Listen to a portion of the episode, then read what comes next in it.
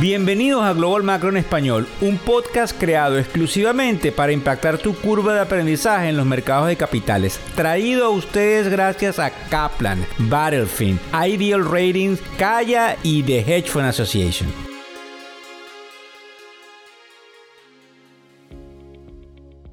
Vuelvo a quitarlo porque sonó muy duro.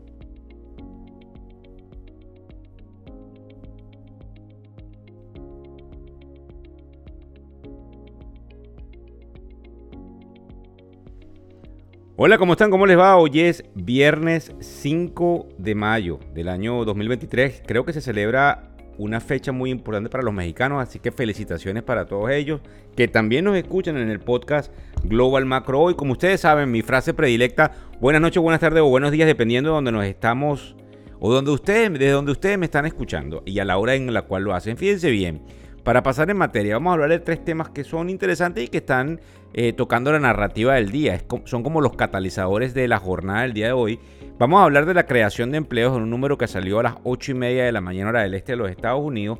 Vamos a hablar de cómo eh, la plataforma Robinhood y la compañía Apple están robándose un negocio que tradicionalmente es un negocio bancario. Además, de algunos rumores de, que pudiese existir una investigación por parte de los entes reguladores en los Estados Unidos por la caída de los bancos, además de lo que hizo JP Morgan con otros tres bancos adicionales que afectan todo este proceso. También les quiero recordar que durante el fin de semana vamos a tener el show de televisión donde vamos a hablar de tres cosas interesantes, los Money Market Funds, el por qué hay unas encuestas según Gallup de que los americanos están preocupados por eh, la seguridad de sus depósitos bancarios, además de que nos vamos a adentrar en tratar de hacer una hipótesis de dónde se podría poner dinero en el caso de que lo tengas ahorrado ahora mismo para poder maximizarlo durante las próximas semanas.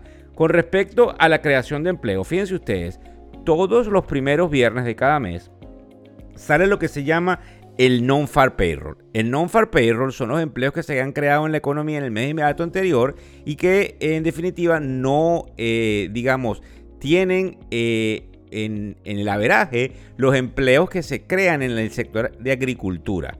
Eh, es interesante que ustedes comprendan que todos los analistas tienen sus modelos matemáticos y cuantitativos donde ellos estiman cuál pudiese ser esa creación de empleo. Creo que no es un secreto que estamos batallando en contra de la inflación y que las tasas han subido considerablemente para tratar de apaciguar el proceso inflacionario y que también les he venido explicando que en la medida en que hay más empleos, hipotéticamente hay más dinero en la calle e hipotéticamente hay más presión sobre el proceso eh, inflacionario es decir, más presión sobre los bienes y servicios, ¿verdad? Sí, y entonces una de las políticas monetarias, lo que nos enseñan en macroeconomía, es que debemos tratar de eh, minimizar la apertura o la creación de empleos, que son una de las medidas colaterales por eh, cierto que suceden cuando hay subida de tasas de interés.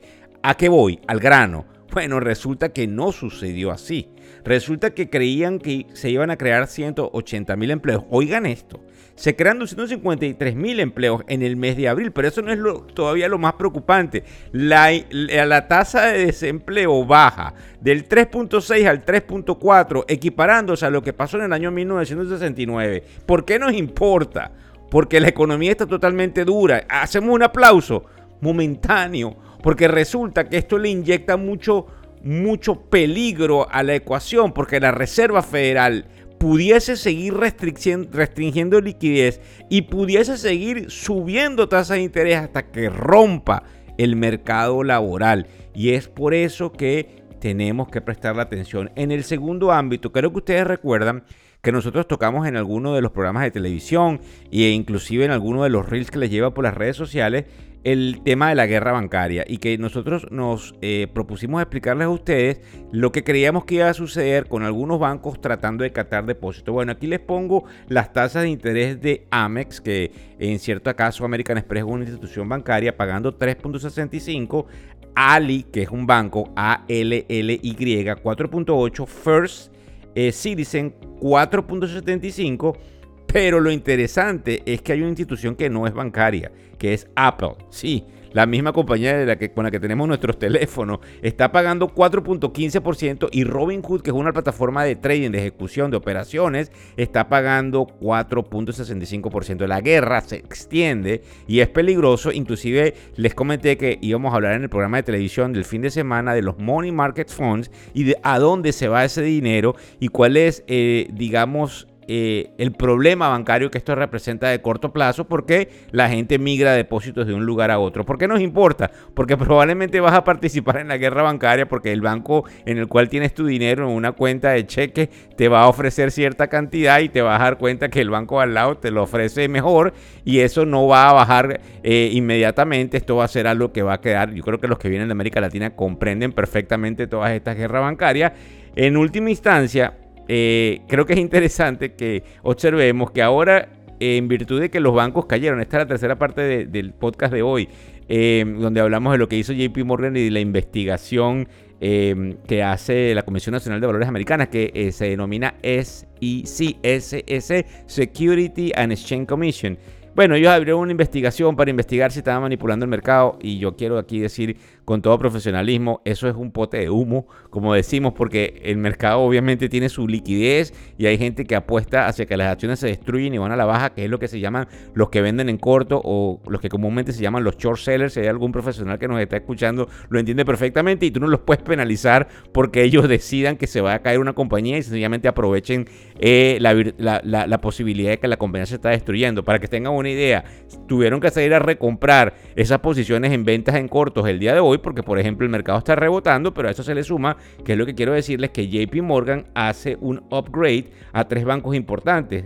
Eh, fundamentalmente al Western Alliance, al Comerica y al Science, que son tres bancos interesantes y eso se jala el sector. Además de que, como ustedes saben, ante la caída, pues indudablemente hay lo que algunos denominan, y me gustaría que lo entendiesen, un rebote técnico que no es más que una posibilidad de compra, pero no por por ser una posibilidad de inversión, sino por cerrar una posición en sentido contrario. Es un poco complicado, pero los que nos han visto durante años entienden un poco lo que es una posición en corto y nos importa y nos interesa porque pareciera que entramos en el fin de semana con un poquito de estabilización. Hay que ver mucho las noticias de lo que sucede, algún tipo de negociaciones internas y privadas entre los actores del mercado que nos van a dejar saber por dónde va el proceso. Fíjense bien, a esta hora que son las 10 y 51 de la mañana del este de los Estados Unidos, tenemos que observar cómo está el mercado de valores. Y vemos un rebote enorme, 432 puntos en el caso del Dow Jones, lo que da 1.31%. Obviamente el más representativo del mercado, que es el Standard Poor's 500, está en 1.50%, mm, prácticamente llegando nuevamente a unos niveles importantes por encima de los 4.100 puntos. Eso es interesante, eso es un rango, eh, digamos, que hay que prestar atención. Y en el caso del Nasdaq, pues nosotros creemos que es el que más se beneficia de este rebote, subiendo 1.76%. Como ustedes saben, estos son los termómetros de la economía, nos importa, pero el general, el bono a 10 años, el general, como nosotros le llamamos jocosamente, está en 3.44%. Vimos que el oro se movió y superó la barrera de los 2.000, está recogiendo un poco, pero está por encima de los 2.000 en 2015. Y vamos a ver cómo está nuestro amiguito el Bitcoin, que se ubica nuevamente en los 29.260 tratando nuevamente de llegar a esa barrera psicológica de los 30 mil. Yo les agradezco muchísimo todos los comentarios, todo lo que nos dicen por las redes sociales, pero no por lo que puede eh, afectar positivamente mi ego, sino porque es un trabajo de equipo y yo creo que es importante que todos los que están participando en el proceso de formación, de educación y de transmisión de, eh, digamos, algún tipo de contenido financiero de la parte de factores económicos, se lleve alguno de los elogios de parte de ustedes. Espero que puedan disfrutar del fin de semana y no olviden eh, tratar de sintonizar lo que venimos haciendo en la tribuna, además de muchas cosas que estaremos por informarles durante las próximas semanas. Muchísimas, pero muchísimas gracias por estar allí pendiente de todo lo que nosotros hacemos y bueno, eh, vuelvo a repetirlo. Disfruten un poquito del fin de semana que se pone calientico y es hora de ir, como diríamos por allí, a la playa. Hasta luego. El podcast Global Macro de Factores Económicos ofrece una visión global de los mercados de valores y dicho análisis es producto de la compilación traída por diferentes fuentes de investigación de mercados institucionales. Por motivos y declaración regulatoria, Este podcast no debe ser interpretado como una recomendación precisa en inversiones, bien sea en productos y o vehículos financieros. Y además, sugerimos consultar con su respectivo asesor particular de inversiones o su equivalente en caso de suscitarse cualquier duda que pudiese derivarse de nuestra fuente informativa. Este podcast es narrado por Víctor Hugo Rodríguez, quien es un conocido profesor y comunicador financiero, cofundador de la plataforma educativa ilafin.com. Muchas gracias.